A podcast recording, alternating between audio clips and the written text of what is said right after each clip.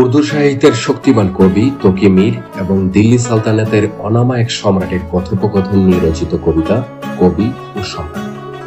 পৃথিবীর তাবৎ স্বাধীন চেতা মানবিক মানুষের প্রতিনিধি কবি মীর সমাজের প্রচলিত শৃঙ্খলা ভঙ্গ ও ক্ষুরধার কবিতা রচনার দায়ে অভিযুক্ত। তাই সম্রাটের নির্দেশে তার রাজদরবারে আগমন এবং সেখান থেকেই এই কবিতার শুরু। মহাত্মা আহমদ সফর শক্তিমান লেখনীতে নাট্য আঙ্গিকে রচিত এই কবিতাটি যেন একটি দৃশ্যপট হিসেবেই ধরা দেয় পাঠকের চিন্তায়। তকি মীর অহরহ গাঁজাচন্দু খায়, শরাবখানা, রেন্ডিবাড়ি তার নিত্য গতায়ত। সবচেয়ে আপত্তিকর প্রত্যহ সে ছেড়ে দিচ্ছে লাউডগা সাপের মতো অবাধ্য কবিতা। তার শব্দের বিষ, উপমার ঝংকার কেড়ে নিচ্ছে যুবকের ধর্মকর্মের মতি।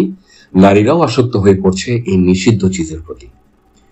মীরের কবিতা আক্রমণ করেছে খোদ সম্রাটের অন্তরকেও।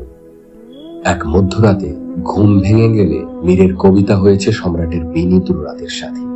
মাটি ঘেঁষা ভাষা আর মর্মভেদী সুর শিশুকালের সুখ বইয়ে দিয়েছে তার হৃদয়ে।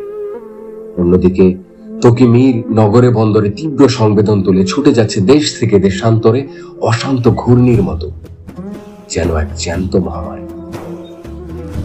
মীরের কবিতা সম্রাট মনকে দোলায়িত করে। সম্রাট আর কবি যেন একটি আত্মায় লীন হয়ে যায়। তাই সম্রাট শাস্তির বদলে তকি মীরকে আমন্ত্রণ করেন রাজসভায়, কিন্তু কবিতা প্রত্যাখ্যান করেন। কারণ তকি মীর নিজেই নিজের নয়, নেপথ্যের এক অদৃশ্য শক্তি তারে চালায়।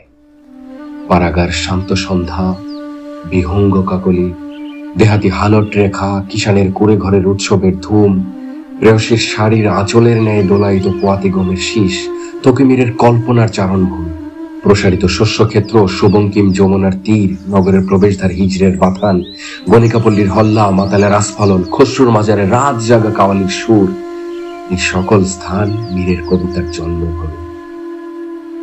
পিপুল গাছে বসে যে কোকিল গান গায়, যে বুলবুলি লেজ নেড়ে ছুটোছুটি করে, তাদের সাথে জুটি বেঁধে লোকালয়ে গান গেয়ে বেড়ানো কবির জীবন। রাজসভার গাম্ভীর্য আর ঐশ্বর্য কবির পক্ষে পিঞ্জিরা তুলল। তাই সে রাজদরবারের আমন্ত্রণ প্রত্যাখ্যান করে। কবির এই প্রত্যাখ্যানকে উপস্থিত সভাসদগণ বর্ণনা করেন সম্রাটের আজ্ঞাকে লঙ্ঘন রূপে, আর সম্রাট বাধা পড়েন নিজের অন্তর আর শাসনভারের দোটানায়। সম্রাটের চাওয়া কবি মুক্তভাবে রচনা করে যাক বিশুদ্ধ সব কবিতা, অন্যদিকে মীরের শাস্তি বিধান করাও তার কর্তব্য, নচেত সিংহাসন হয়ে পড়তে পারে সমস্যা সংকুল। সবিশেষ মীরকে দণ্ড দিতে বাধ্য হন সম্রাট।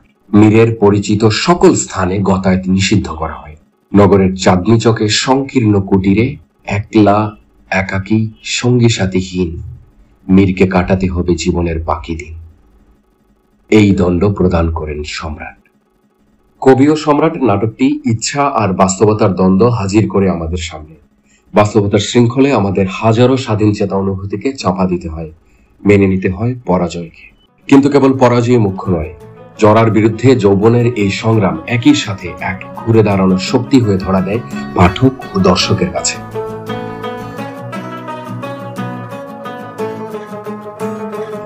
আপনাদের সকলের আমন্ত্রণ রইল নাটকটি উপভোগ করার জন্য। ভালো থাকবেন।